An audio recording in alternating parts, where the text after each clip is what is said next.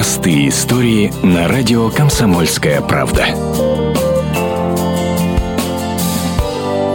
Тот августовский день 83-летняя Галина Ивановна твердо решила, надо варенье на зиму заготовить, и отправилась в лес по ягоду. Села на электричку и поехала за брусникой. Вышла Галина Ивановна на станции Зяба, это братский район Иркутской области. И вот с этого момента начинается все самое интересное. Я посмотрела, ягоды нету, и я пошла дальше. Вглубь туда, в леса, потом повернула, еще куда-то пошла. Так пенсионерка блудила по лесу больше двух суток. Если вы думаете, бабушка испугалась, ошибаетесь. Галина Тимофеева всю молодость проработала на лесозаготовительном участке, и на этот раз таежная закалка не подвела. Я в кустах переночевала первую ночь, а потом дальше пошла опять. Но э, дорогу все-таки я нашла. У меня была бутылка большая воды и кусок хлеба. Говорю, Господи, если ты есть Бог, ты мне поможешь.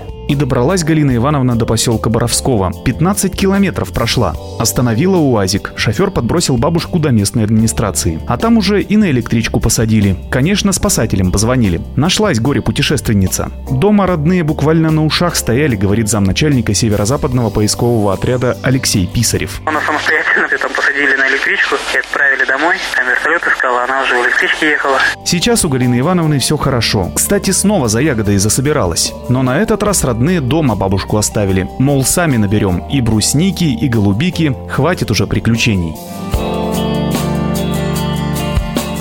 Простые истории на радио «Комсомольская правда».